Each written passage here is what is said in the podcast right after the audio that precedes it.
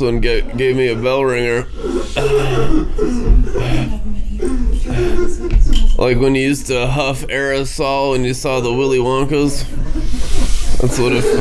That's what the glory felt like.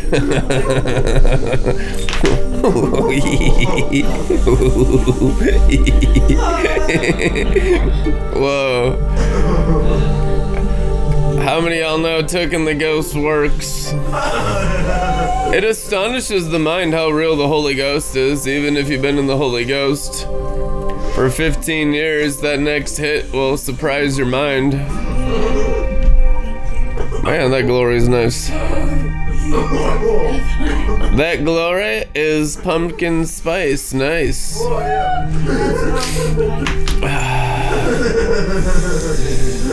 Thank you, Lord Jesus, for the pumpkin spice glory. Uh, it's always a September to remember because the glory is the reminder of Jesus victorious over all sin and darkness. What a wonderful time we're living in right now. The acceleration of the resurrection of the children of God. Not all are rising, but some are, and that's what's important. The some that rise will outpour their inner man upon everyone that doesn't want to rise. It's total sovereignty in the resurrection. The resurrection is your marriage to the Lamb. You're only married to Jesus if you rise from the dead. Staying in the realm of the dead is saying, I will not marry you. And he's not even mad at you because you have that choice. The truth is, you're mad at yourself. And you're practicing madness. As you're mad at yourself, God's not mad at you, you're mad at yourself. Not rising from the dead in the glory is a judgment towards yourself that you've judged yourself unworthy of the kingdom. Big gold flakes in the audience today. That's good. Hallelujah. Yep, from Token the Ghost right there. For some reason, the audience camera, I don't know what's going on out there. It's like the Onyx Castle out there today. yeah, yeah. Who knows? It's like a, oh, black but lovely out there in the audience today. Yeah. Yeah, our friend got a big gold flake on his ring finger just now as I'm speaking on the marriage of the Lamb. Signs and wonders. Thank you, Lord, for gold dust upon all the viewers watching online, everyone in the audience, baptized in fresh glory. Hallelujah. We are the children of the resurrection, which means you will always rise from glory to glory because you have made the Spirit your Lord, making the Holy Spirit the master of your mind, will, and emotions, of your thought life, is saying yes to the invitation to the marriage supper of the Lamb. This is what the Spirit says to the churches saying yes to the leadership of the Holy Ghost. And the Spirit of God will refine your hearts. He'll convict of sin, righteousness, and coming judgment, which means He likes you. When He points out how you're wrong about everything, it's because He cares about you. Amen. A lot of times when we're corrected, we take it as rejection. He's only rejecting the sin. He's not rejected you. The fact that you're even corrected and he's attacking sin means that he's working on you and you've said yes to becoming a disciple. You've said yes to the invitation to the marriage supper of the Lamb. It's an invitation sent to everyone, the Bible says. The Bible says he sent it first to the Jews. Salvation comes first to the Jews, They judge themselves unworthy. It is written, that's scripture. They judge themselves not worthy of the resurrection. They wanted to stay dead. Staying dead was not believing in Jesus and not allowing the Spirit of Jesus that's in our hearts to lead us from glory to glory in a spiritual and soul, which is moral resurrection. We have become the resurrection from the dead while in the body. That's what the Bible says. And which means we've said yes to the invitation. There's an invitation to everyone. The issue is judging yourself worthy of the invitation, which is the ability for the Spirit of God to lead you upward into realms you know nothing about. Knowledge can experience these realms, knowledge disqualifies you from these realms. It's a substance of grace. The Bible says that the power of the Holy Spirit is the grace of the Lord Jesus. What is grace? Amplified Classic gives you the definition of what grace is. Grace is the power of the Holy Ghost. Just receive it, lather it upon your mind, put it into your eyeballs. I have heard clearly from the Lord that no one can rise unless they see. Seeing is critical to rising. The Bible says to the infants in Christ that your hearts and the eyes of your hearts would be illuminated so that you can see with the eyes of your spirit the manifest glory, the light of Christ. Christ has shone upon our hearts. The Bible says it. Christ has shine, rise from the dead, for Christ shines on you. Awake, O sleeper, rise from the dead, and Christ will shine on you. He's shining upon you with the Word of God. The Word of God is a weighty, bright, Shekinah, Kavod, drunken, weighty Word of God glory. You get into the weighty Word glory. Oh, hallelujah. Now you have an anchor for the soul, the weighty Word glory. Whack your mind into Never Never Land tonight. they look at your brain as a baseball. And you have the MVP of the year, Jesus, at bat. And the Holy Ghost is about to pitch your brain right to the glory bat of Christ. How high do you want to fly? Out of bounds, out of grounds. Hit it out of the park, Lord. And just like those nice stadiums, when he hits the ball so far, it always lands in water. I like the San Francisco Giants Stadium where the ball goes all the way into the bay and causes a huge splash, hits the ocean, goes into the Pacific. A baptism of your brain, which is an image of receiving revelation of the weighty word glory.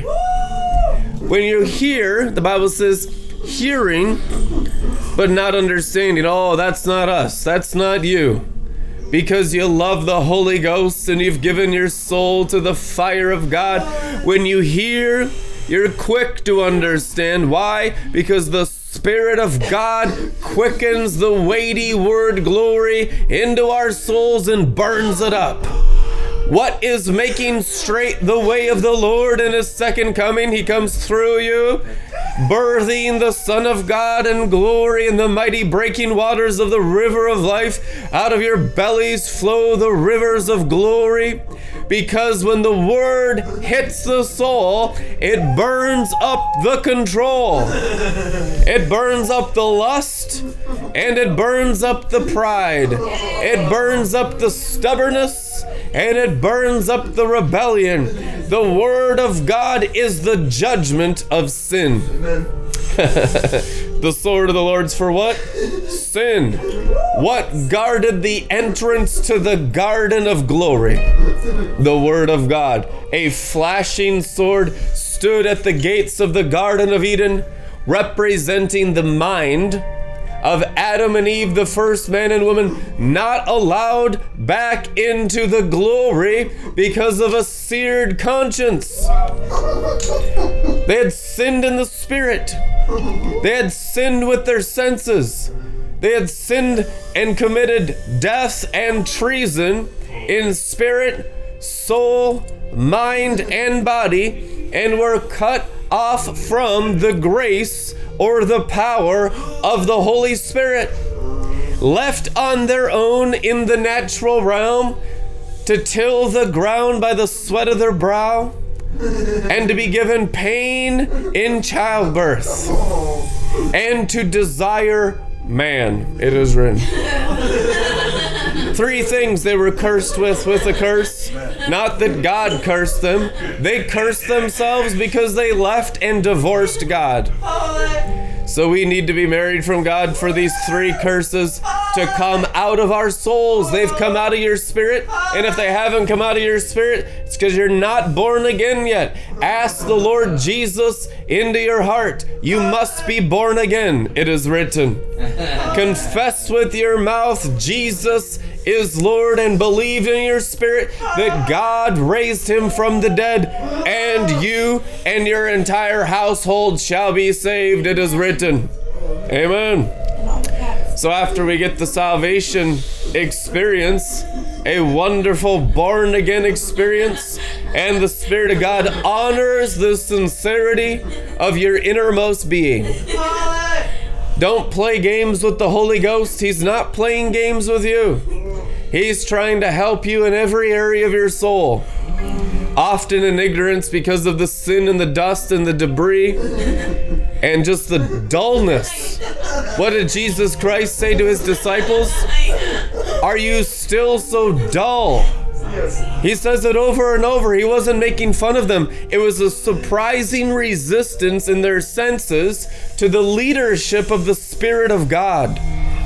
So, listen, Jesus dealt with all of this with his disciples. He's dealing with it with all of us. And he still calls us dull from time to time. And we need to hear that.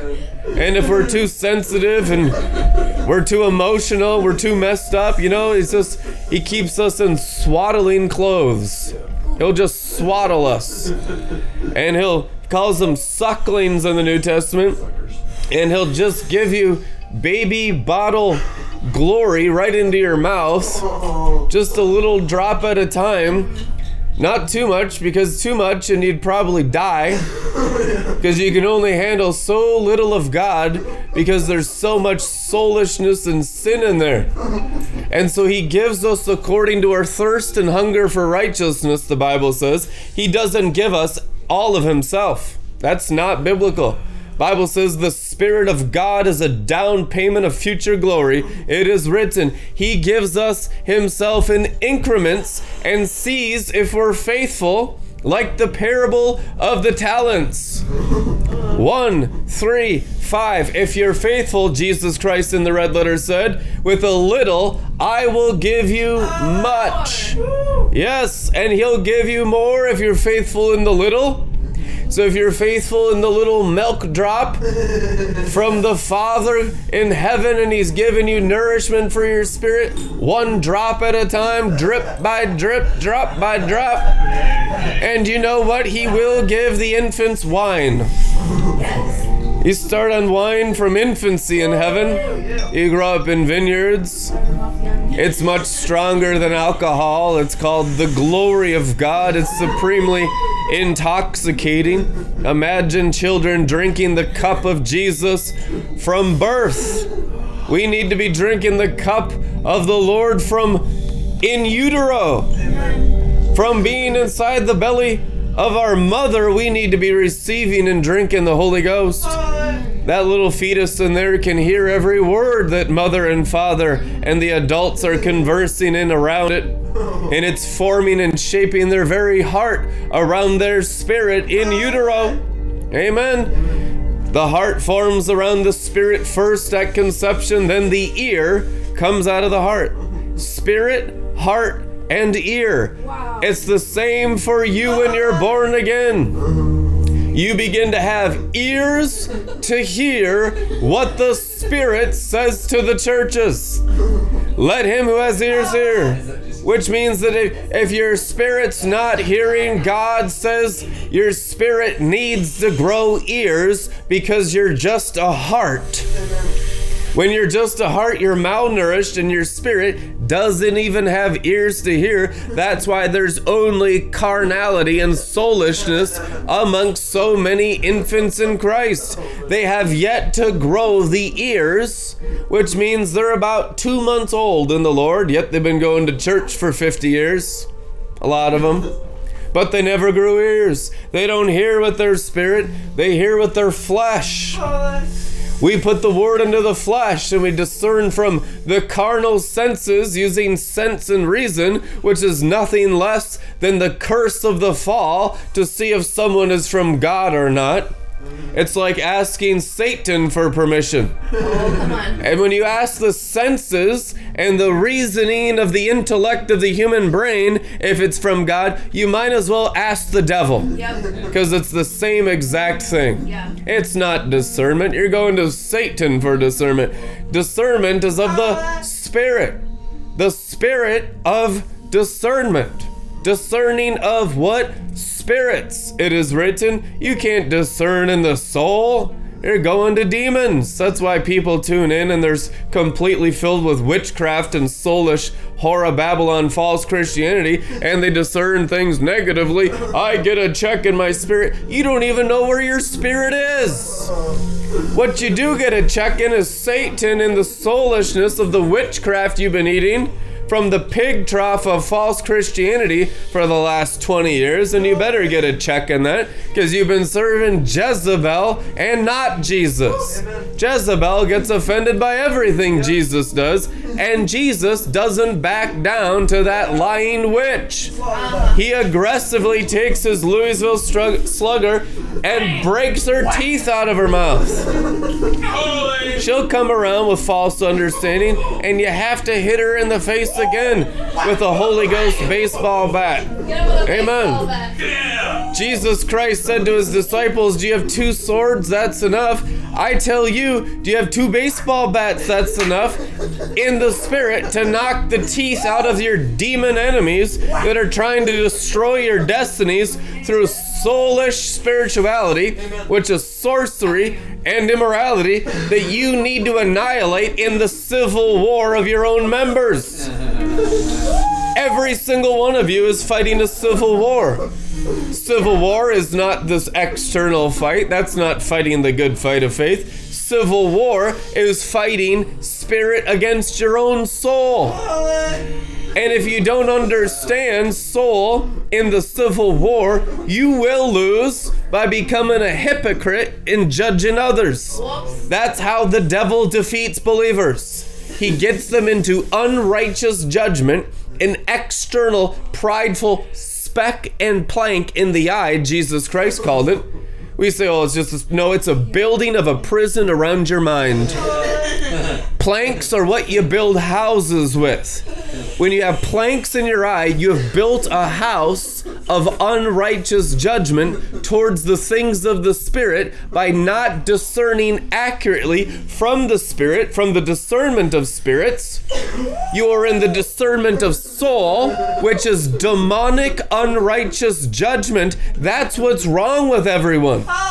That's why they're so screwed up. The devil has them in demonic, soulish discernment, which builds a plank, which is the building blocks for building houses in that day around their mind, so that they're seeing but not perceiving, hearing but never understanding.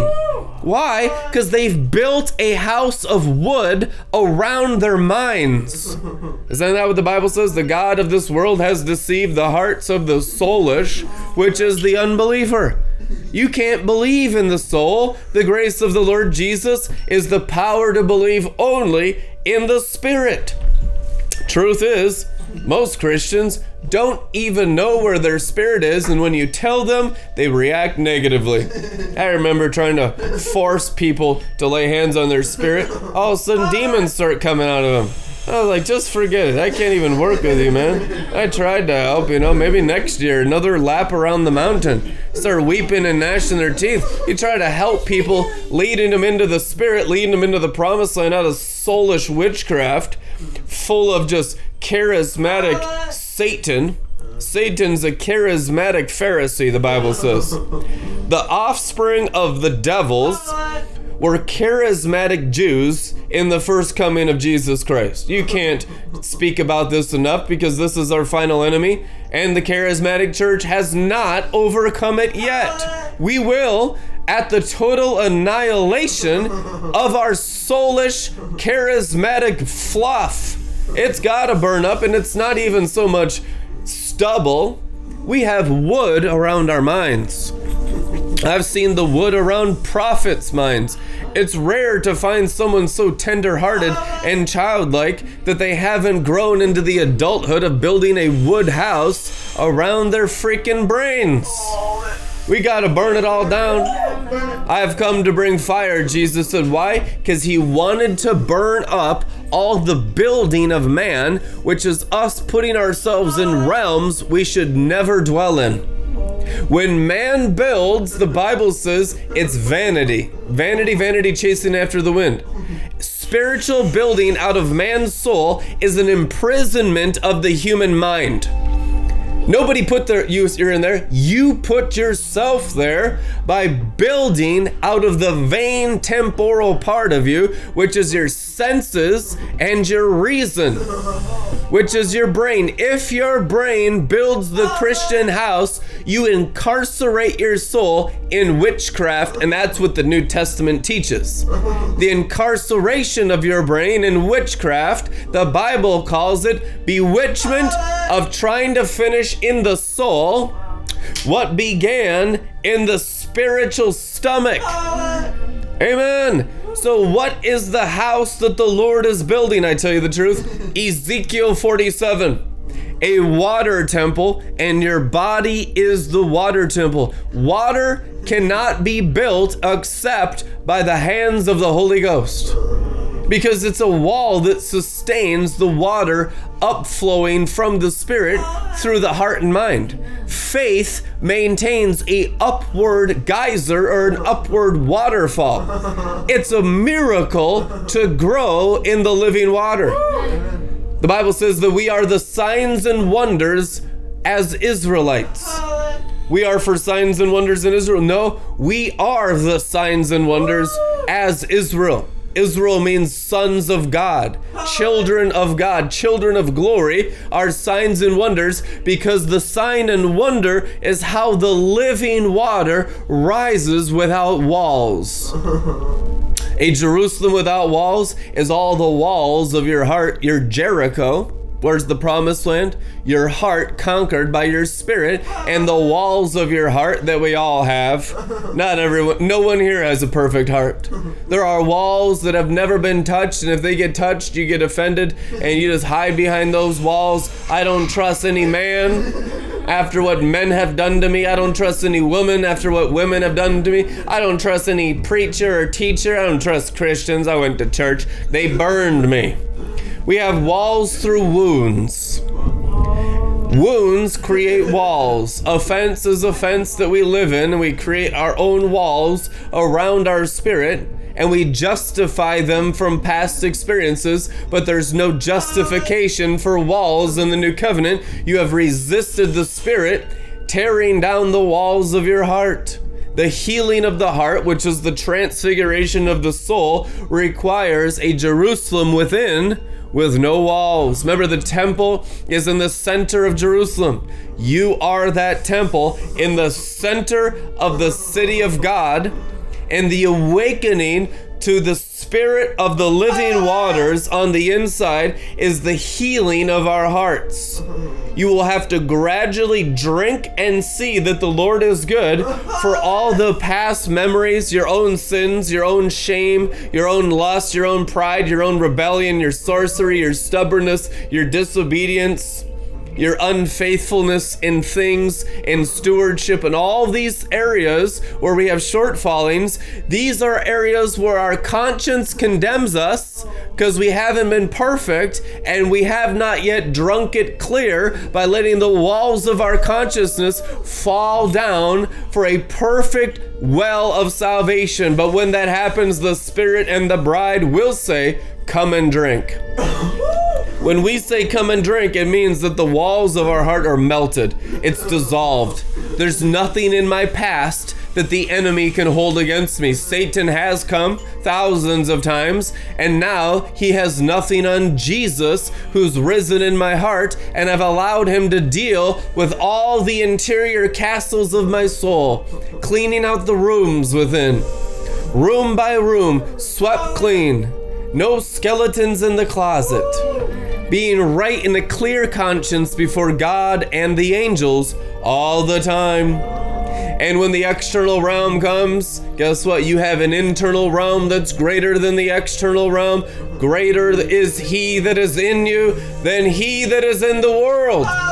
So you can live in the New Jerusalem, which is the interior castle, which is the heavenly Jerusalem. You can live in this heavenly dwelling when you live in the Holy Spirit formed in you. You are living in heaven on earth. What is heaven on earth? Living with all your soul in the Holy Spirit risen in your bellies. And it's a progressive work. He'll begin to touch things that you've never allowed him to touch. This is how we grow in Christ. This is, it's not a healing of humanity. It's not a healing so you're a perfect human. It's a healing that removes the human nature. So there's no part of the interior castle that has any humanity left in it. Only divinity, only glory, only sparkling Shekinah light in every direction. The light of his glory. I will glorify the temple of my dwelling, declares the Lord. And the glory of the latter house will be greater than the former house, declares the Lord. And you are that latter house. You are the house of God's glory. And you're a work in progress, but we're not even looking at that negative perspective on ourselves. It's unrighteous judgment towards yourself is sin. Don't sin against yourself. Don't be overly confident either. You gotta be crucified in humility with the Lamb of God, for the meek shall inherit the earth. You know what the earth is? The new earthen vessel, the new earth. Only meek, which is the humility of the Lamb of God, whose souls are crucified by the altar of the cross, and by faith were slain with it, means that the meek or the humility of the Lamb causes us to inherit a new earthen vessel. If you have a new earthen vessel, you automatically take the earth. It's true. If you take your body and you use it as a servant for the Holy Ghost, you get different things added to you that the disobedient know nothing about. We're going to come into a level of obedience through tremendous revelation that this feast of the Holy Spirit has prepared for this generation to inheritances and promises that the previous generation who passed the torch to us could not even fathom. Eye has not seen, ear has not heard what God is going to do in your day for those who believe. It is written. You can't even imagine. God has not put in your hearts the ability to even comprehend His goodness because He likes shocking your senses. You had this idea about the Holy Ghost. You thought it was your assemblies of God Pentecostalism. You thought it was your little speaking in tongues. You thought it was your giftings. And here is a realm of golden light that I will bring you in that will utterly stun your senses. It will stun your brain. You'll be blinded by the light. He will completely crucify the brain with goodness. There won't be any pain involved. He'll crucify it with ecstasy. He'll crucify it with glory. All the short fallings will fall off because you'll only be infatuated with the Shekinah beaming light of Jesus Christ risen in you, and you've simply said yes to the call. You have judged yourself worthy to receive the kingdom of heaven.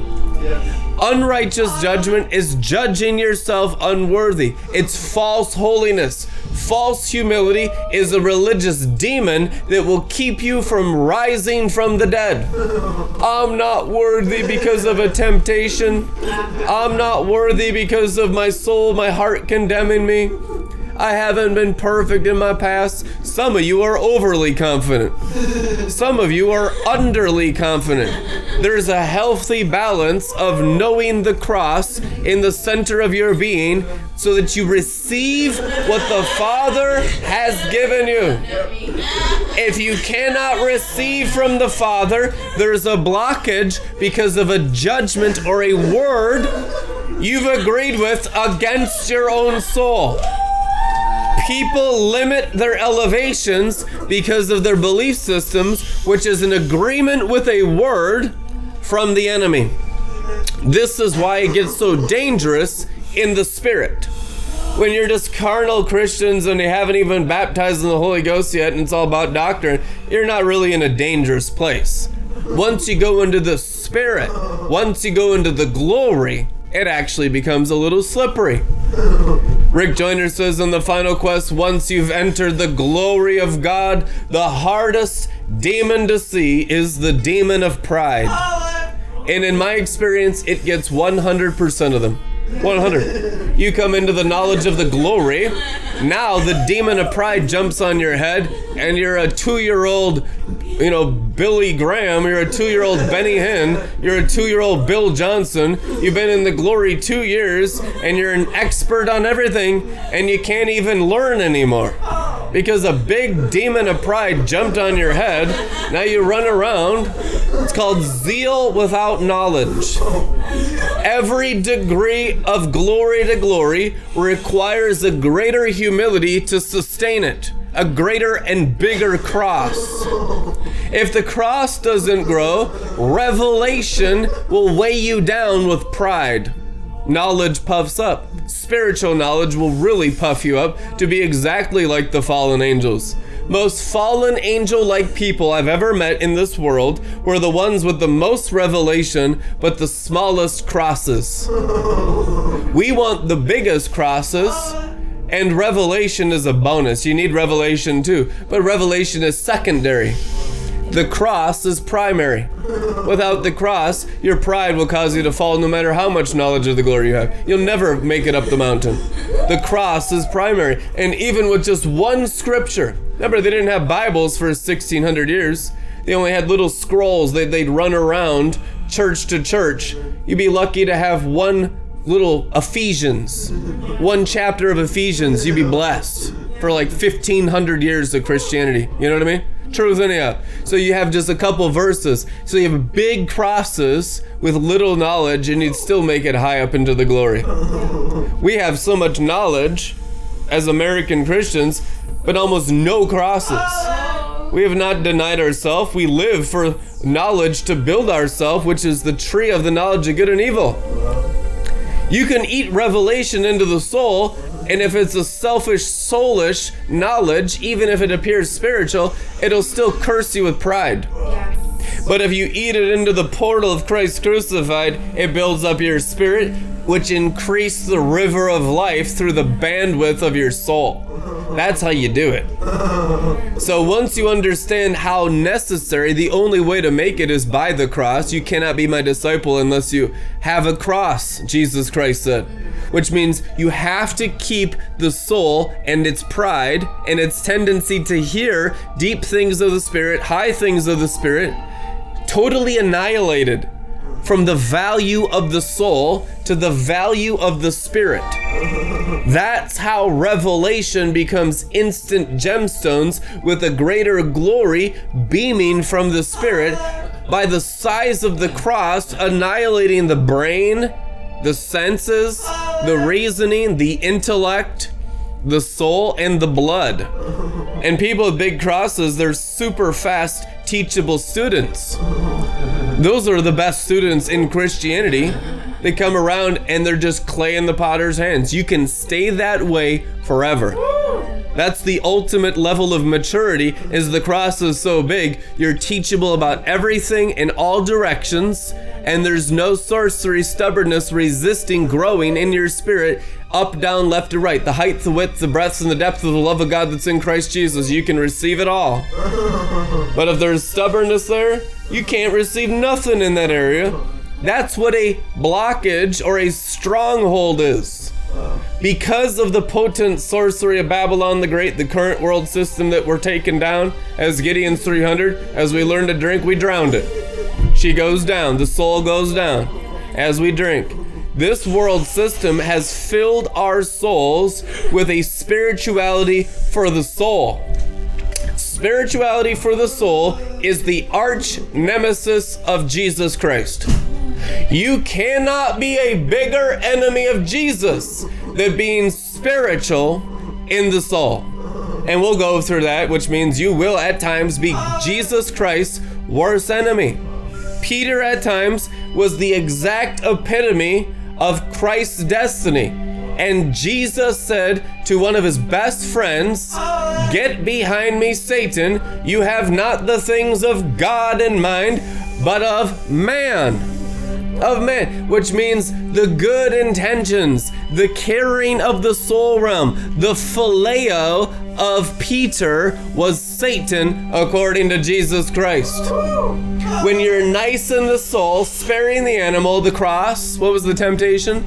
To not be crucified in the soul realm, Jesus said, was Satan. Get behind me, Satan, the part of you that will not be crucified. That is the realm of your demonic influence, the place where you have not died with him. Oh, Jesus, crucify our carnal members. Crucify our intellect, crucify our eyeballs, our senses, our reasoning but don't just end there. When you're crucified, you look at the blood and you look at the water that pours out from the spirit side of Jesus in you. So the pure in heart, which means those crucified in heart, see God. It is written. What is the seeing of God? It is looking at the very blood and water from his spirit side still flowing from the Lamb of God in heaven right now. You see it in you? If not, you're not crucified with him. Pure and simple. How do I be crucified? Believe the word. Amen. When the thing comes to kill the selfishness of your soul, the doubt and your demon possession and all the problems and the secret things that you blame on others in the hypocrisy of the animal, instead of manifesting as an evil person, an evil conscience, you go to the cross and you deal with your junk and you sanctify yourself and you become less and less evil. You start out a wicked conscience and you purify your conscience by going to the cross with your junk instead of pouring your junk on others. Amen. You're not allowed to sin against others. Stop transgressing against others, commands the Lord. What did Jesus Christ say every time he healed someone? Go and sin no more. And if you keep sinning, you've never known him, First John says. And if that's the case for you, you've been in soulish witchcraft, Jezebel Christianity your whole life. You've been in the whore of Babylon, which means you're not married to the cross. When you're married to the cross, you stop manifesting the enemy on others and you start manifesting the river of life on others. Some of you have never started that journey. You've just been around people who have, but it's not personal for you. God's not mad at you. This is the turning point today that you are going to become disciples of the cross, disciples of the weighty word of glory. What is the cross? Is it just nails and a spear, crown of thorns, and whippings? Surely that's what you deserve. We say, That's what I deserve, and we beat ourselves up, which is just demon possession. Doesn't do anything. That's not sanctification to feel bad. Judas felt bad. There was no repentance granted him, it is written. All kinds of Saul went to the witch of Endor, felt really bad. No repentance was granted him. So feeling bad don't mean forgiveness of sins. Crucifying the soul is the forgiveness of sins. Look at John at the cross on top of the mountain of Calvary when Jesus died. He was probably catching the blood and the water all over his face. You know, a man after God's own heart is that God can explode his heart on the cross all over you in ecstasy. Are you afraid of the blood of Jesus? Are you trying to keep your garments clean from the only clean person here? Oh. We jump in the river, that's when you get clean. But for those clean in their own soul, Antichrist, you're unclean. Woe to them who call their garments clean when they're unclean, when they've never jumped into the mess of the messianic. You jump into the blood of Jesus. It's true. He washes our sins in his blood. There is a crimson river, a glory river. That red isn't human blood, it's the red of the fire of God. It's the baptism of fire when you get into the blood. There's cinnamon in it. There's the strong, fragrant anointing that burns sin. We're not playing around with a splish splash water park anymore. We're jumping in to the burning oil of the fragrant blood of Jesus that comes out of his love towards us, that incinerates lust, that incinerates pride, that tortures the wicked around us, that tortures those who love their demons, who channel their demons against the anointing of God torturing demons. That's our job. This blood causes them to scream. I've seen people pick up knives and charge at me over 20 times because their demons were so tormented by the measure of the blood of Jesus inside this cup of my body. That's when you're doing damage to hell. People pounding on the windows, screaming at you, sending you horrible, wretched, demonic emails every day, lying about you on Facebook Messenger, sc- saying all kinds of horrible things about you on YouTube because their demons are being tortured by the practice of the blood of Jesus in your bodies because you're drinkers of the cup of his bloodline. These are the only disciples on this planet. Everyone else is completely lost. I don't care how Christian you think you are. Unless there is a physical manifest fire and spice from the blood of Jesus. That pumpkin spice blood of Jesus. The fall flavor of his blood. You know, blessed are the drinkers only, the Bible says. Salvation only belongs to drinkers. If you're still in your thinker, you've never loved him, and you should be convicted. If you're only in your brain, you've never loved him. You've only loved yourself. You're entirely selfish. You're entirely lost. Once you begin to drink, self love dissolves to Christian love. Agape love consumes the phileo false selfish love of carnal Christians. Carnal Christians are only into self love. That's why, if it doesn't serve the soul and the self nature, they're offended by it. I can't tune into that broadcast, it doesn't do anything for me. It's all about me. I'm out here just living for me. You're just as lost as the pagans, Christian. Those Christians are equally lost as pagans because you're still living for the world system of soulish selfishness. It's true, you're just as lost as the heathen. And the Bible says that.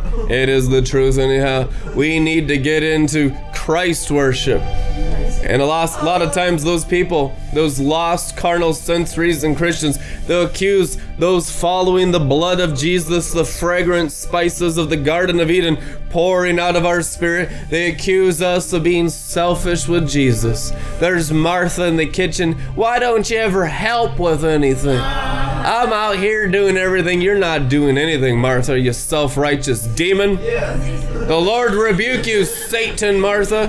That's exactly the truth. Mary has chosen my spirit. You've chosen the overflow out there doing the junk, thinking you're important in your own brain because of the works of your hand. She's in my spirit right now. And when Jesus said her portion will never be taken from her, it meant that she will be sealed in my spirit and she'll never come out. This testimony will be a testimony, what does the Bible say? For all time which means she enters the realm of eternity. You're out here in time and space building sand castles in Martha Christianity. The fragrance of the broken alabaster box of her passion for the Lamb of God was the sacrifice of her soul. The Bible says she gave all her house to the Lamb, which means her whole soul was poured on his soul, which is saying yes to the marriage of the Lamb. That is the standard of being married to Jesus. In the charismatic church, we have this flippant term of the marriage of Christ, the bride of Christ. Rarely are any of them actually the bride. I know they're making progress and they're not condemned as long as you're making progress. The fact is, the totality of the soul poured on him, like Mary on Bethany, is the standard for marriage. And there's nothing less than that today. And that is very rare amongst spiritual Christians. That that totality of the soul has been broken for him, shattered for him irreparable damage to the soul, which means you can't go back the rest of your days living for yourself. Your soul is broken for Him. The soul is the alabaster box. If it's still contained, you are a lover of self and a Martha and not a true Mary Company, throne room kingdom person yet and the truth will set you free. Nobody's mad at you. It's revelation. Revelation is a costly substance. Revelation reveals the price for the anointing. There is a price, it just costs your soul. And if you keep any part of it for yourself, you will surely die. Because you're practicing part of the curse of the fall. This covenant is total. Our God is a jealous consuming fire. He needs the entirety of the soul, for if there is sin in the soul, like the treasures of Joshua and Caleb's promised land conquest when they went into Jericho and they started to put treasure into their tent, the tent is the soul. They clung to the material possessions of the soul the material elements and denied the lamb his inheritance. It's the selfishness of the soul that keeps us from being married in a greater glory. Glory to glory is a consummation of his inheritance shared with our souls through total annihilation. So, we're raising a standard in this day. What's the standard? Everything which is a reasonable standard. It's not too much to give him all your idolatry. To give him all your sin is reasonable, the Bible describes. Listen, this is the place only where you can begin practicing righteousness. You can't even begin in the mature things of the Spirit until there is a totality of the soul irreparably sacrificed for the Spirit of Jesus. Which means if you can still go back to living for you, your marriage isn't even real. You're like dating. You're just dating Jesus. Your relationship isn't real with Jesus. Don't lie to yourself. You're still living, you're married to you. You're an idolater. It's true. We love idolaters. If God didn't love idolaters, none of us could be saved. The issue is refining the idolatry of the love of self out of us for more of the Holy Spirit, less of us, because we're just deceiving ourselves. We're deceived. We think that God is going to hold out something good from us because we don't know Him. We don't know the goodness of the Father Because the religious spirit has deceived our minds that God is not good. Why don't we sacrifice everything we say we do? Most don't. I've watched people who say that they don't. They're religious. And we're all, we all got religion, and this all this message is for me too. I need refinement, and everything I'm saying to you, it's a double-edged sword. It comes back and cuts me. This is a pure message for everyone who believes in Jesus. To sacrifice more with a encounter in a substance of a weighty, wordy glory, so that the impartation is immediate upon the sacrifice. Paul called it upon the sacrifice of my soul for others. Paul came to a level of maturity where he couldn't grow except by serving others more highly than himself. Which is weos, the heos of God. The maturity of God means that I can't even grow anymore until I just do all my house dishes I go knock on my neighbor's door. What can I do your yard work? Can I serve my community? Can I help others? We're looking at all the needs out there, and Christ in us wants to meet every need. Most of us are so introspected, we can't even consider others. We're so focused on self growth. God's gonna shatter self where the only growth is the building up of communities. That's the next stage for Red Letter Ministries here to mature in serving others more highly than ourselves. What that looks like is to be the Spirit of God. The Spirit of God wants to make you servants of all because you've signed up to be disciples. You want to be great in the kingdom, which means live in the greatest glory, live close to the Father in the most of His nature pouring forth through you in love and kindness, in maturity, in the Holy Spirit, and in good works that He's prepared for you to do. But in the immature levels of our sanctification, the work that God does is sanctify our souls. And it's unhealthy at that stage to look at your soul. In this stage of immaturity that almost all believers in the charismatic church are in right now, including nearly every leader in the planet, whether they be apostolic or prophetic, it's a looking at Christ in the spiritual stomach. Even in this place of internal sanctification, purification, and transformation of the soul, the healthy only are looking at Jesus on the inside. And when Jesus can be seen by the eyes of your heart and by the eyes of your mind, seeing the glory, it gets brighter and brighter in your mind. The darkness and the shadows leave your heart and your mind by looking at Him on the inside. Walking with Him in the secret place of the heart. You begin to watch Him move on the inside all the way up onto the outside.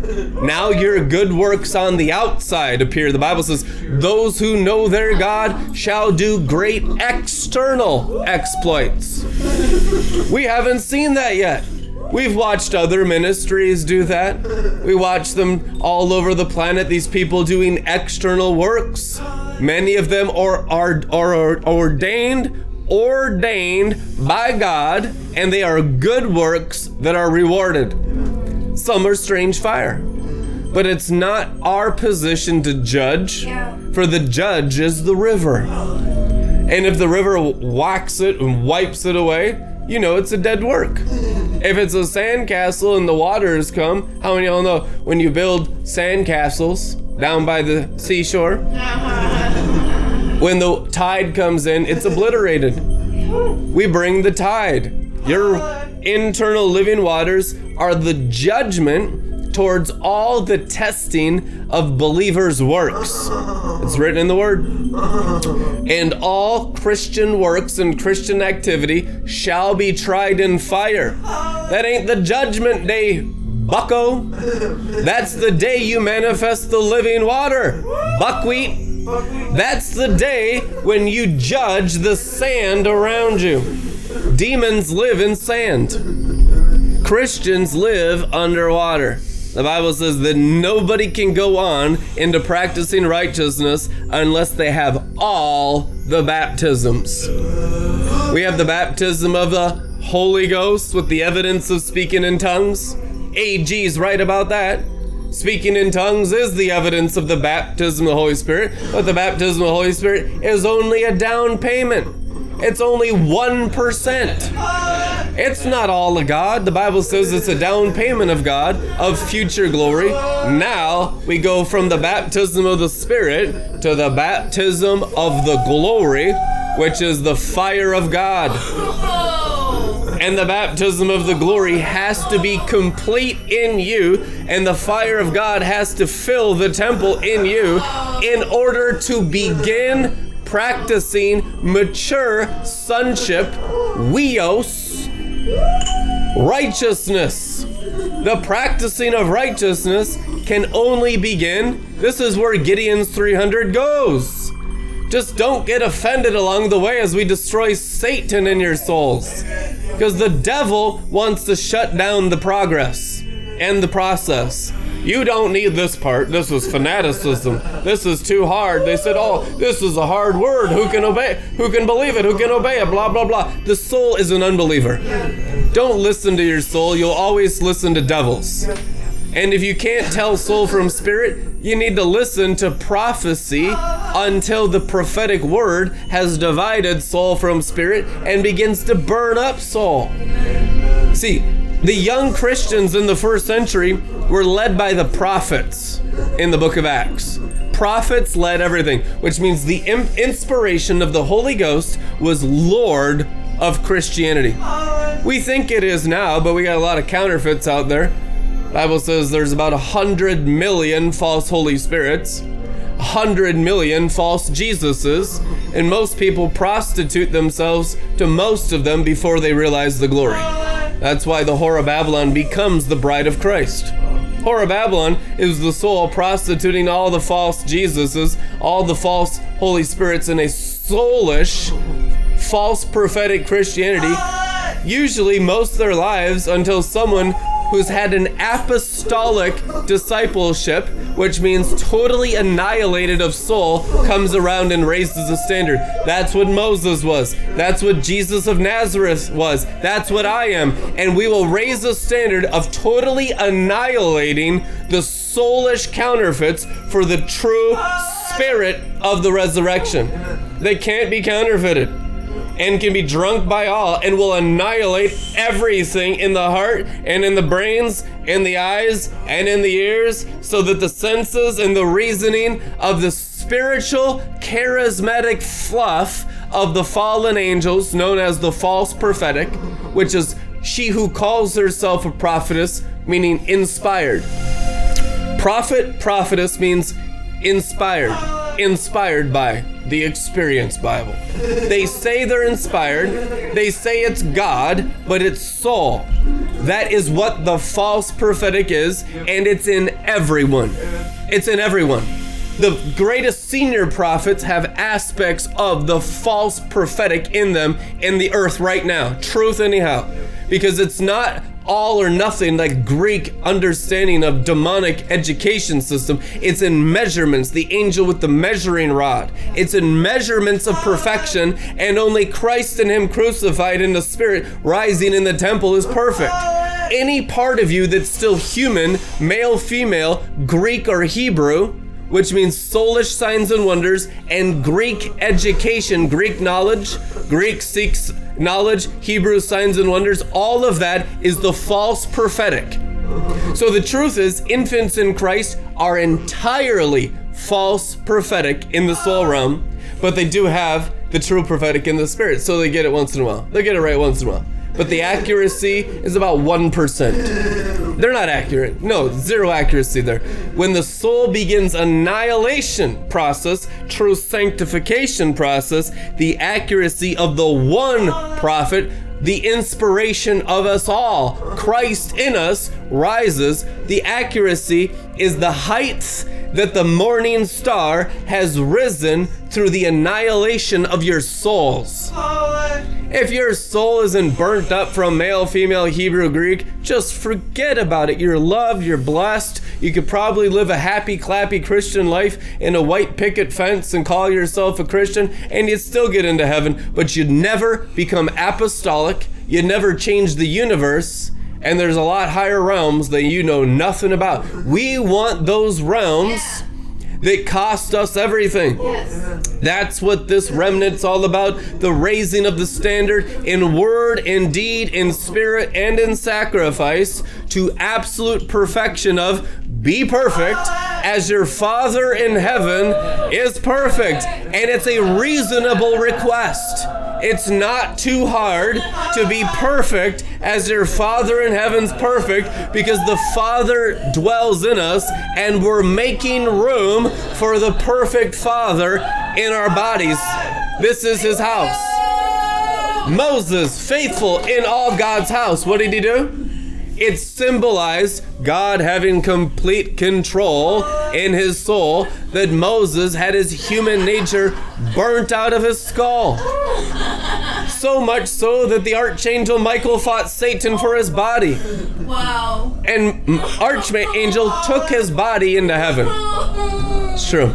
It's not just Elijah. Remember, because Elijah and Moses come down physically on the mountain and talk to Jesus on the mountain of transfiguration. Elijah went up in the whirlwind.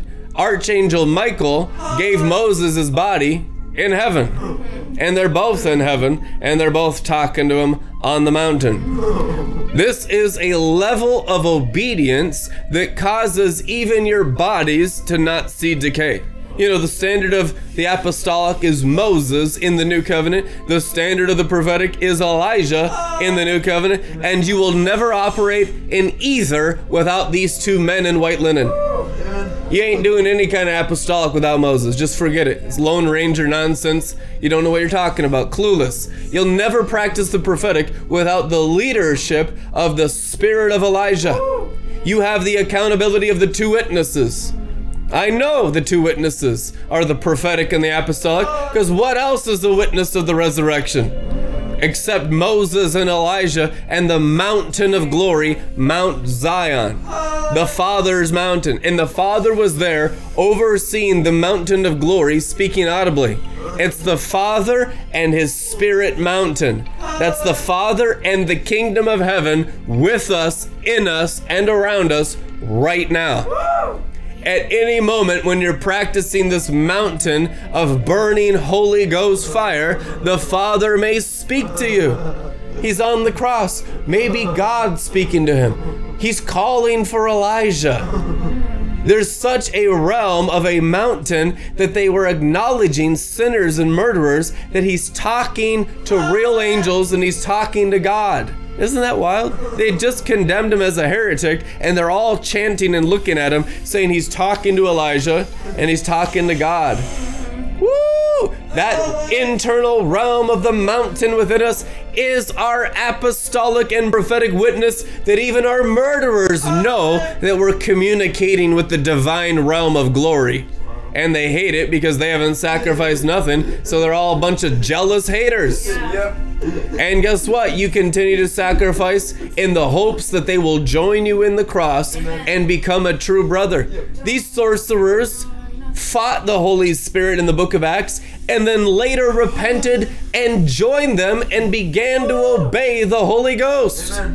If the sorcerer and the Pharisee, the warlock, the prostitute, and the tax collector, and the sinners in the Bibles were, re- were granted repentance unto life, there is hope for you. Yes. You can repent and draw closer to the glory of God. And we judge ourselves, oh, well, well, listen, man, your brain is becoming fiery coals right now. You guys feel that fire in your minds? He is taking your minds in a baptism of fire tonight. There is a weight to the fire of the word. When the word of God was released at Pentecost, tongues of fire rested on their brains. There was 120. They recently issued me a license plate for my car that was donated, a wonderful BMW that was given to the ministry three years ago, and the license plate says 120 on it.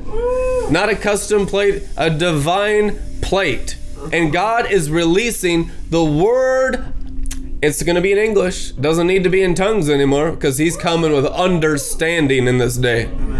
You speak in tongues, your spirit speaks mysteries, but when you speak in understanding, you're speaking in the common language that souls around you can understand. The Bible says it's critical you speak in both languages oh, of spiritual languages, of angels and foreign nations. And in with understanding of the dialect of your nation and the culture and community around you. And so we speak with understanding. We pray with understanding. How many all know when the torch of the seven spirits of God, of wisdom and understanding, blow torches through our hearts and mind, we will have a river of fiery words of understanding pouring through our souls. That's the baptism of understanding. We need the baptism of wisdom. We need the baptism of counsel and might. We need the baptism of the knowledge and the fear of the Lord. And we need the baptism of the red of the Spirit of the Lord on top in the rulership of all the things of God imparted and believed upon. There is a self control, like a Spirit of the Lord upon me to preach the gospel. The acceptable year of Jubilee, the release of captives from prisons, of doctrines of demons and, and religious charismatic sorceries of Babylon the Great, to get them out of the soul. The captivity is so severe, we don't even know we're captives. When you don't know you're a captive, you get offended. You know, that's the evidence that you're a captive of a demon spirit. When you're offended and you think you're free, but you're actually in bondage. When the bondage hits true light, that hits the false light of man's building around your brain, it's the evidence that you are the property right now in the soul realm. Jesus might own your spirit, but you haven't sanctified your soul. So the soul realm, the Bible says, was given to serpents and they died from snake bites and snake poisoning in the wilderness, even though they believed in God.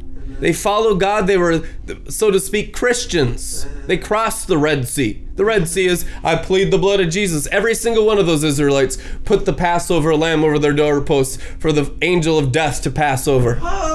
They all believed in Jesus. Believing in Jesus ain't enough in this day. You must be sanctified by the fire of His Word in your brains.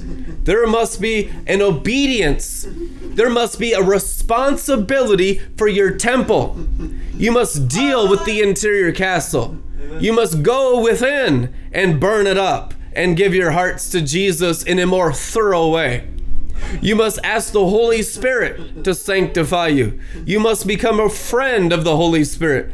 Holy Spirit, you're the only hope of salvation I have down here. If I don't obey you, I can't be saved. It is critical that we follow the Spirit. The Bible says nobody is saved or a child of God unless they're led and following the Holy Spirit. Who are the children of God? Those who are led by the Spirit of God, it is written. Who are the children of the devil? Those who are led by the religious and poverty spirit. It is written.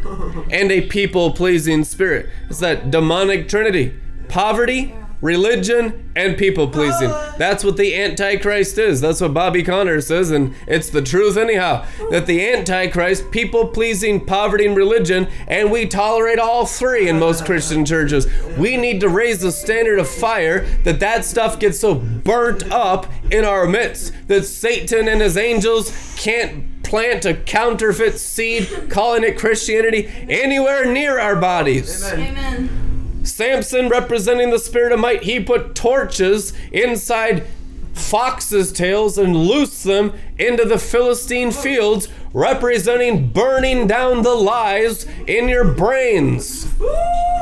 We just released those torches of the seven spirits of God with the spirit of Samson into the fields of your hearts and minds. Set the dendrite forest fire ablaze in your brains. Those brain hairs are like a forest fire that need to get burnt up. You'll start feeling like you're burning to death. We get around people sensitive to the spirit, they start screaming because they think they're physically on fire. It's hot, it's hot, it's hot, it's burning, it's burning. Truth in you. Oh my gosh, stop, stop, it's burning, it's too much. More, Lord. That's what love is, is the fire burning up Satan out of you. The fire burning up sin out of you. Without the fire, just forget about righteousness. You can't mature in Christ. We're at the stage where we grow from spirit to fire. And embracing the fire is the critical decision all of you will make in the coming days. Some of you have made it and embraced the fire, others of you have not. That there's still a living for self that hasn't applied the fire to annihilate self. That you have not yet decided in your hearts if you're going to become disciples. That is what's on the table, and it remains on the table until you say yes to the fire to burn up the selfishness in your hearts. They'll be lovers of self. This is the end times, book of Jude. We're going to read it. Hallelujah. Kumbaya, my Lord. Kumbaya. Truth in you. Jude 1. Holy Spirit, speaking to you tonight. Amen. You could hear a needle drop in this place. Jude, a servant of Jesus Christ the Messiah, the brother of James, and the brother of Jesus. Same mom, came out of the same womb writes this letter to those who are called, chosen, dearly loved by God the Father, and separated, set apart, and kept for Jesus Christ. May mercy, soul peace, and love be multiplied to you. Beloved, my whole concern was to write to you in regard to our common salvation. But I found it necessary and was impelled to write you and urgently appeal to and exhort you to contend for the faith which was once for all handed down to the saints, the faith which is that sum of Christian belief which was delivered verbally to the holy people of God. Faith is the verbalization of the word. Isn't that cool? That's the weighty wordy glory. Make sure you're speaking the word. You speak the word, that's the verbalization of faith. You live in the weighty word of God glory. I was listening to the Bible last night and I went into a four hour trance. I just got, it got so heavy. Just reading it on the screen, I don't even remember what I was watching. But it got so heavy that I couldn't even keep my eyes anymore. I went and passed out, got up four hours later, all the atmosphere had shifted, everything felt different. That's the word of God that melts the elements. You want to read the word like sheep eat grass. Sheep will gorge themselves on the pasture until they've eaten so much they pass out. They go into a feast trance. It doesn't need to be eight hours in the word, although let it be so. Amen. For me, it's like however long until I, I'm just whacked out of my senses and I can no longer sustain consciousness, and it's different all the time. And after a weighty, wordy trance glory, oftentimes I'll be super energized with a concentration ecstasy afterwards. Waking up at midnight and I'm just wired to 8 a.m. and just the glory of the trance. And so that you need to learn how to feast like sheep that eat until the weight is so strong that they pass out. When you pass out, that's when the spiritual surgery is going on in your souls. That's when the angels are taking the word you just ingested and are upgrading your DNA. The word is for your DNA to be healed. The word on is for earth and the reason why it's on earth is because it's the programming to heal humanity. It heals you to the uttermost. Truth. So you want to eat the word like that. For certain men have crept in stealthily. Obviously, pretending to be Christians.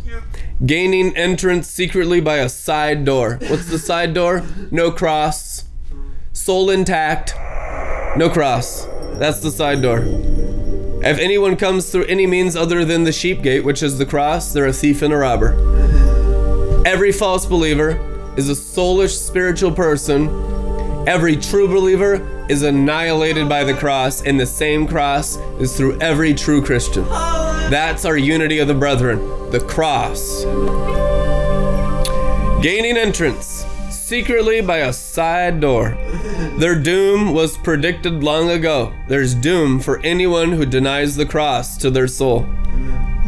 Ungodly, impious, profane persons who pervert the grace, the spiritual blessing in favor of our God into lawlessness and wantonness and immorality and disown and deny our sole master and Lord Jesus Christ, the Messiah, the Anointed One. Now, I want to remind you Though you were fully informed once for all that though the Lord at one time delivered a people out of the land of Egypt, he subsequently destroyed those of them who did not believe, refused to adhere to, trust in, and rely upon him. Notice Apostle Jude here is dealing with the born again people losing their salvation. The love of many waxing cold, people that fall away from the fire fall away from crucifying their souls into the temptations of living for their souls.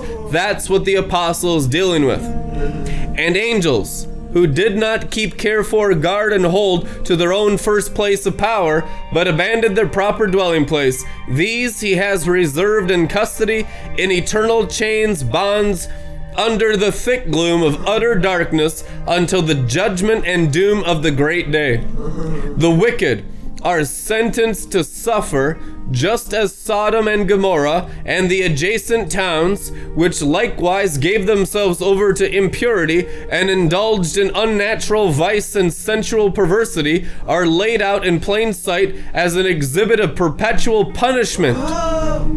Perpetual punishment preaching. I like it.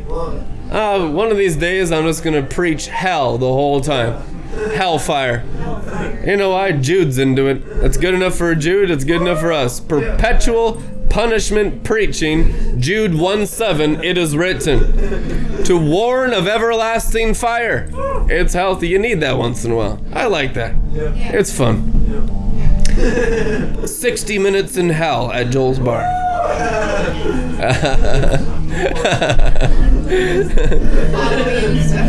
Dante's Inferno at Joel's Bar.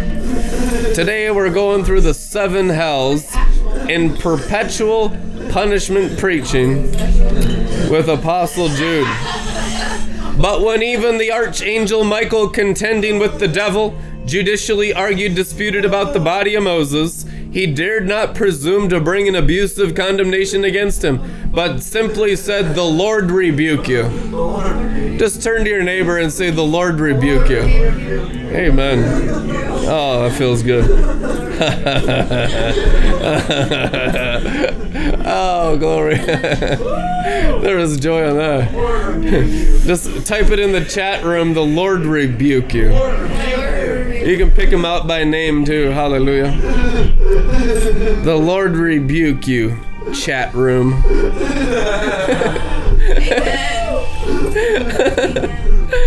Woe to them. But these men revile, scoff, and sneer. Oh, nothing, nothing worse than the sneering scoffer. Sneer. Doesn't that just sound nasty? Hey, look at you over there sneering. Like a little sneerer. At anything they do not happen to be acquainted with. They sneer at what they don't understand. How many y'all know that's the devil in their soul sneering? Yep. Satan's sneering souls. When they'd see those manifestations out of souls, you know what they said in the New Testament?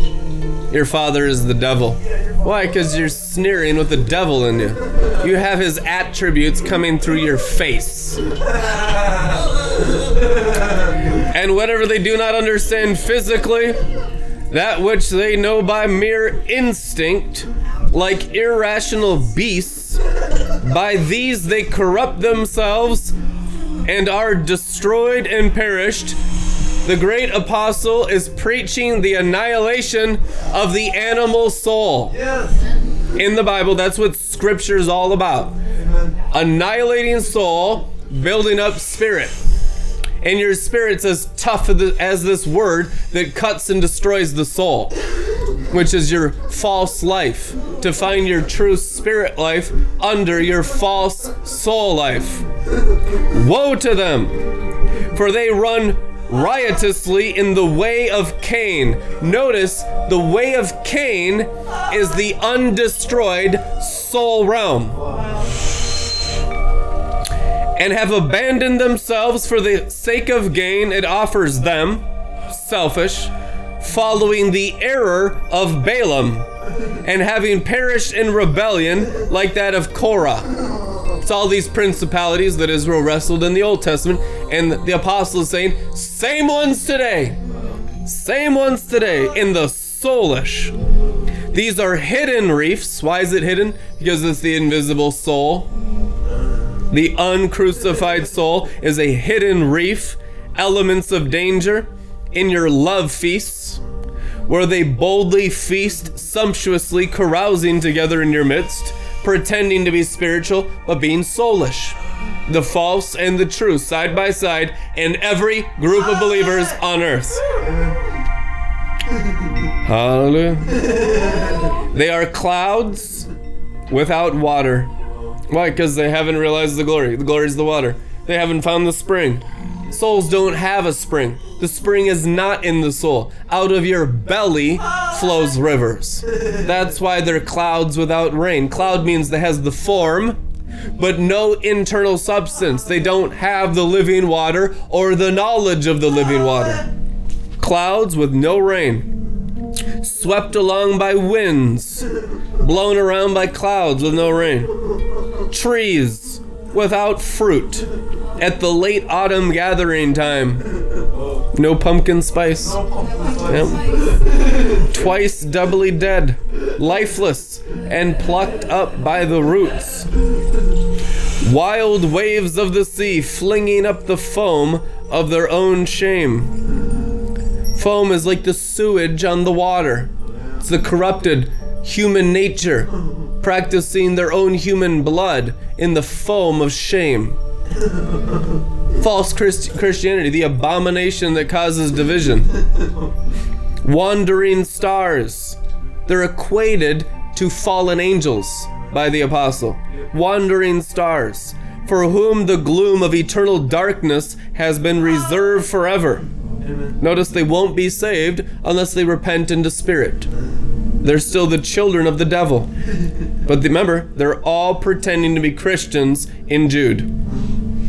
It was of these people, moreover, that Enoch, in the seventh generation from Adam, prophesied when he said, Behold, the Lord comes with his myriads of holy ones, ten thousands of his saints, to execute judgment upon all and to convict all the impious, unholy ones of their ungodly deeds. And as I said that, I was reminded how last week at Joel's bar, I saw Jesus Christ standing right here after the bar when Ron Canoli came on the speaker system and says, We want to see the Lord. I saw the Lord standing as the light being right here with thousands of glorious orbs around him.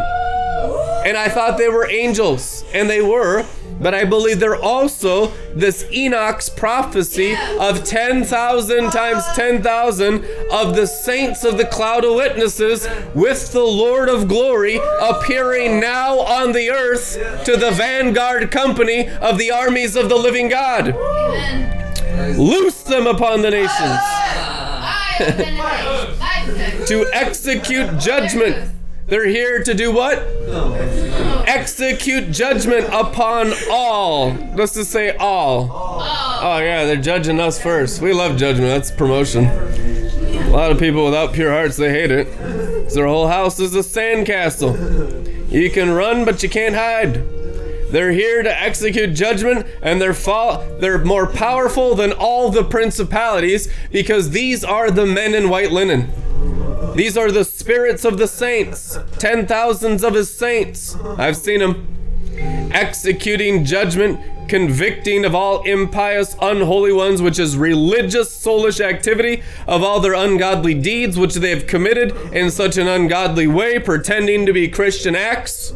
And all of these severe, abusive, jarring things which ungodly sinners have spoken against him, which is the blasphemy of the beast of Revelation. The soul speaking spiritual things, which is blasphemy.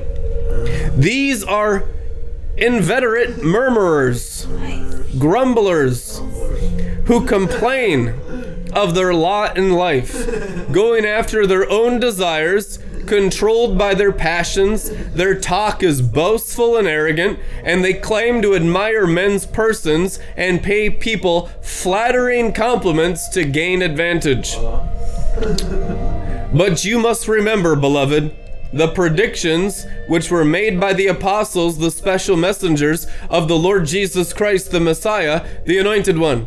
They told you beforehand, in the last days, in the end time, there will be scoffers who seek to gratify their own unholy desires, which right now in a vision was to seek their own ministries.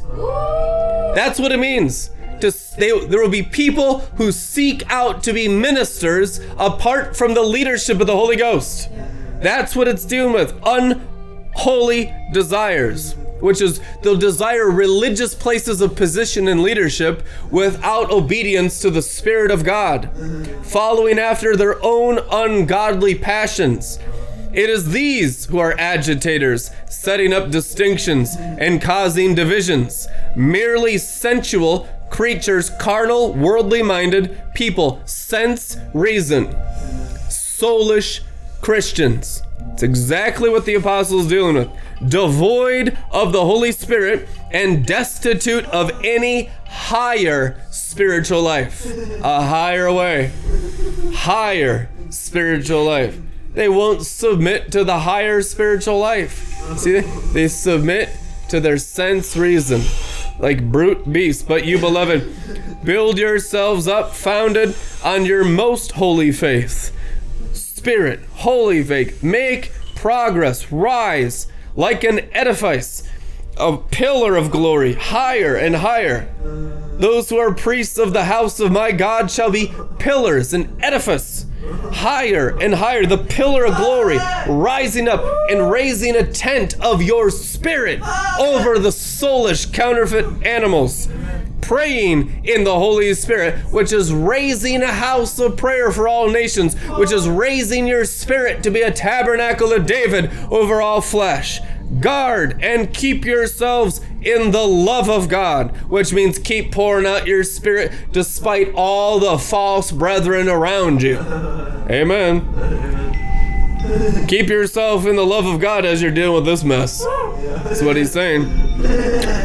I mean, you're going to have to learn how to love the animal mess, but you don't tolerate the demons working in the soulish part of them. That's the dividing asunder of the apostolic priesthood. Apostolic is also the altar work of the high priest, and you're called to work at the altar and to crucify the animals as priests, a holy priesthood.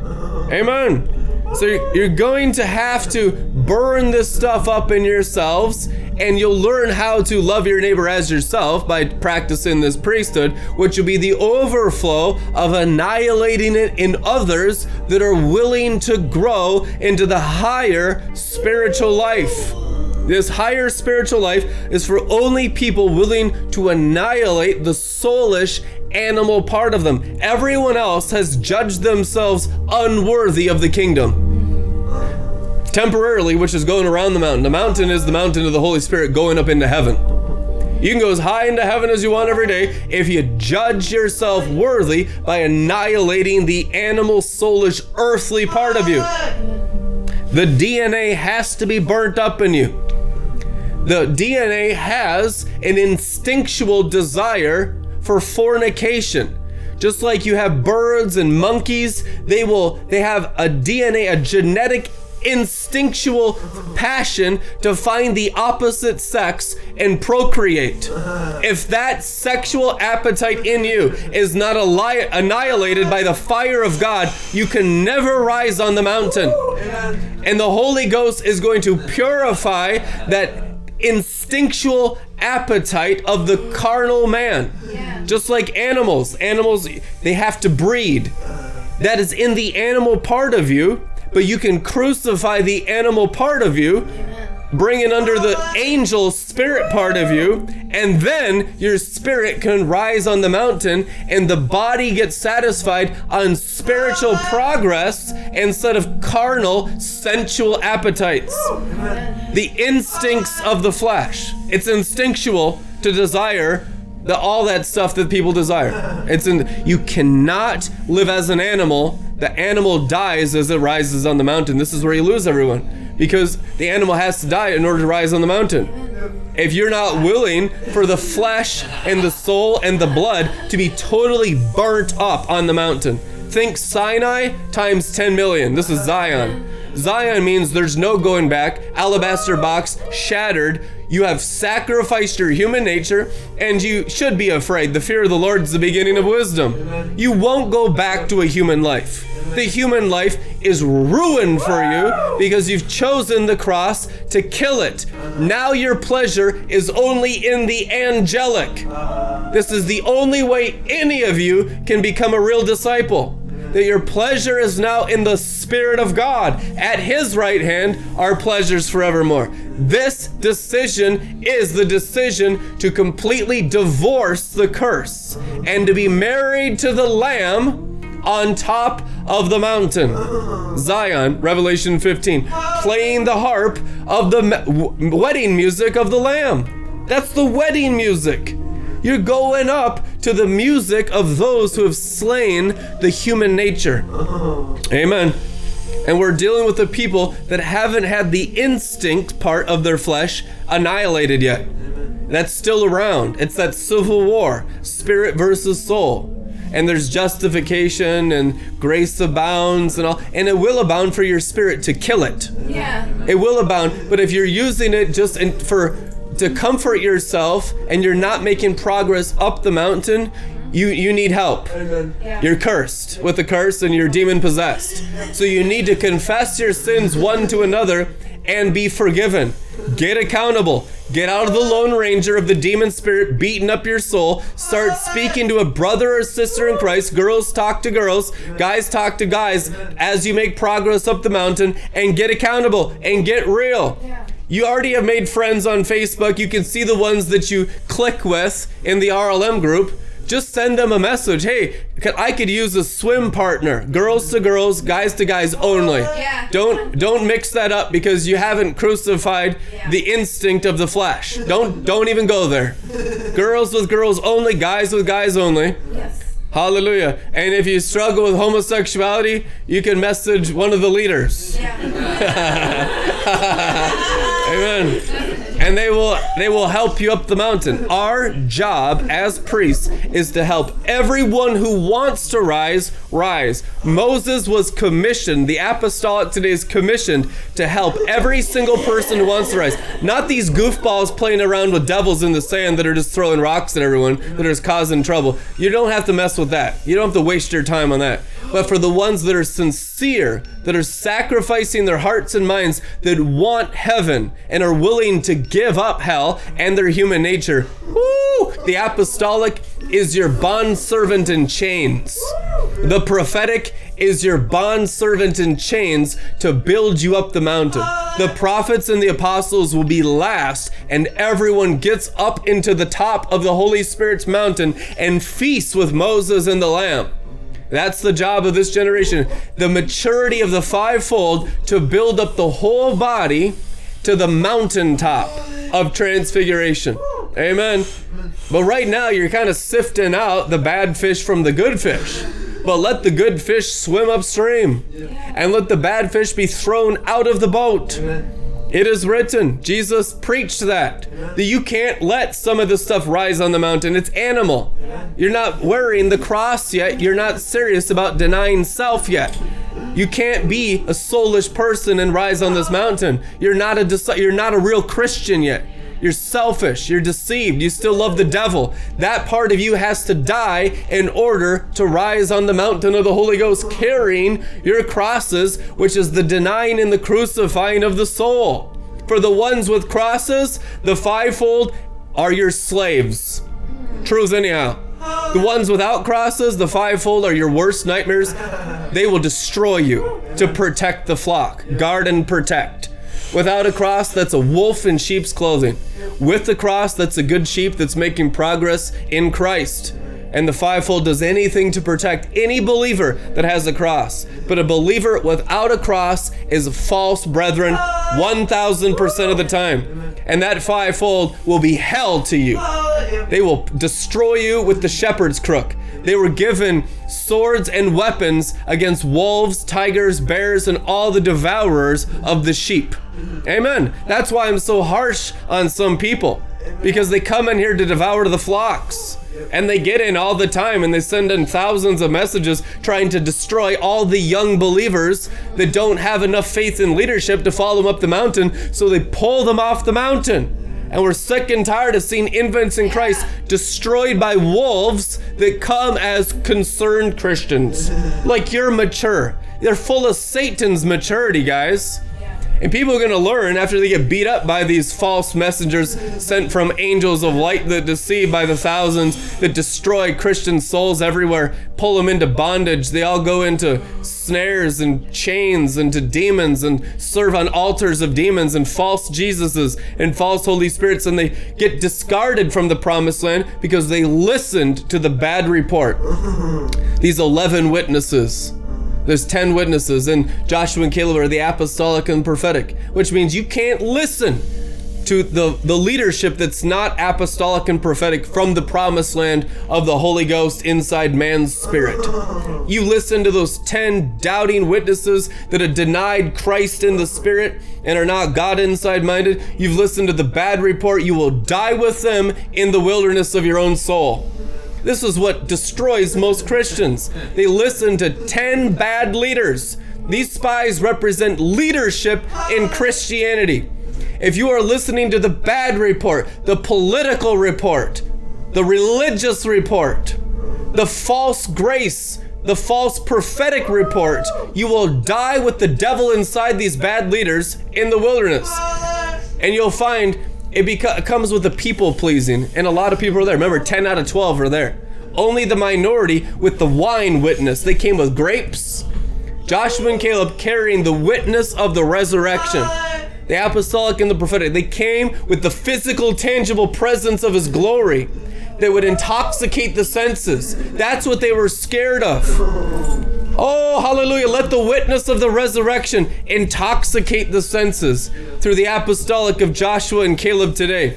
That people would follow the good leaders that come with the wine grapes of the promised land of the Garden of Eden and of the greater glory available for all your hearts to feel God's presence strongly and reject the bad report of all bad leaders in this day. For I tell you the truth, in the first coming, Satan got himself in all the leadership positions of the covenant religion. Just like it is today, Satan and his angels have got themselves into the leadership positions of Christianity. It's no different today, it's a thousand times worse today. It's true.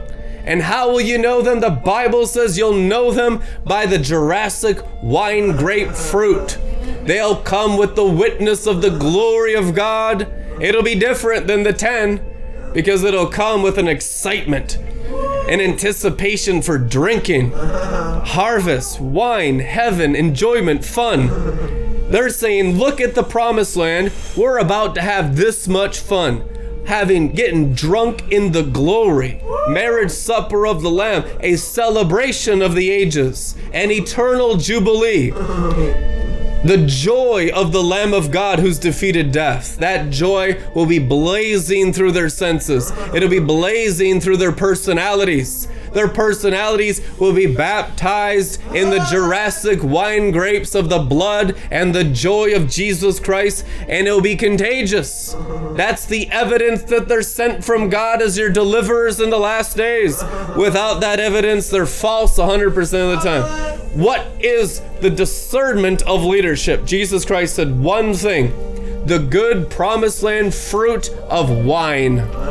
They'll have the wine, their words will intoxicate with a heavy, wordy glory. Even if it's a severe word, it'll intoxicate the soul. The soul that receives that severe word of the Spirit will be totally marinated in the fresh blood of Jesus with fire, with spice, with smoke, with glory.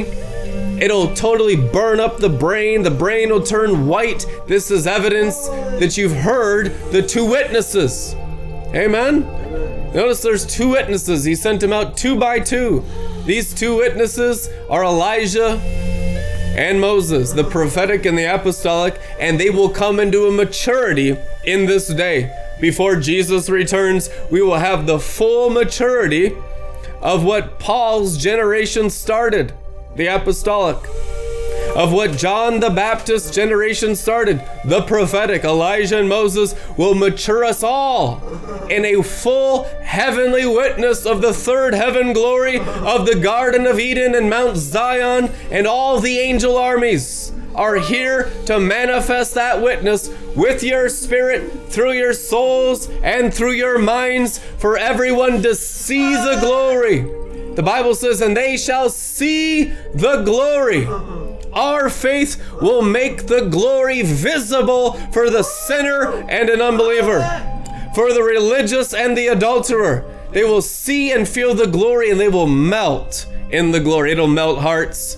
It is the manifestation of the Father's love that the glory be made visible, which is visible, manifest divine love. Men and women going into the cloud, like Moses going in to the tent of meeting. When Jesus come down like lightning into the tent and he'd walk right into the glory cloud. So these men and women are like the white doves that fly along like clouds and like doves to their nests, who live in the holy glory, which is the evidence of the mountaintop and the evidence of the resurrection. It's you maturing in Christ, demonstrating Christ's glory. John 17, the high priestly prayer will end with this Father, I have given them the glory. Jesus Christ said he gave you the glory, the cloud of witness, the testimony of heaven on earth, and your faith will grow as you walk in a faithfulness to cloud by day and fire by night, loyalty to the leadership of the Spirit of Christ in your life. The enemy will tempt you into different directions, you'll repent. He will grant you repentance unto life. If you can hear my voice and you're interested in, in walking with Jesus, repentance has been granted you already out of God's sovereign love. Now, your job is to follow the Holy Ghost. And if you don't know Him that well, get into His Word and let the Word refine you of your words and your culture's words. For He will glorify the Word of God in you and you get accurate by the Bible being written on your spirit. Amen. Get into the Bible spa and feast on the Bible until the word is so weighty you go into those angelic trances and you come out more angelic, less animal every single day, which is the covenant promise. You shall go from glory to glory forever. In Jesus' name. Amen. Partner with Glory to Glory Ministry. Partner with Red Letter Ministries. Where your money is, there your heart will be also. Put it into the process of growing in Christ. Take your discipleship seriously. Give a love offering. Give a serious amount that challenges your devotion to the Holy Ghost. Jesus is watching what you give. He stood at the temple and watched the amount they gave and be spirit led in your giving. not just a flippant amount. Ask the Holy Spirit, what is my covenant responsibility to this Levi priesthood that builds up my spirit? And obey the Holy Ghost in finances, or you can't follow him in anything, it is written. In Jesus' name, amen. Bless you guys. We'll see you tomorrow.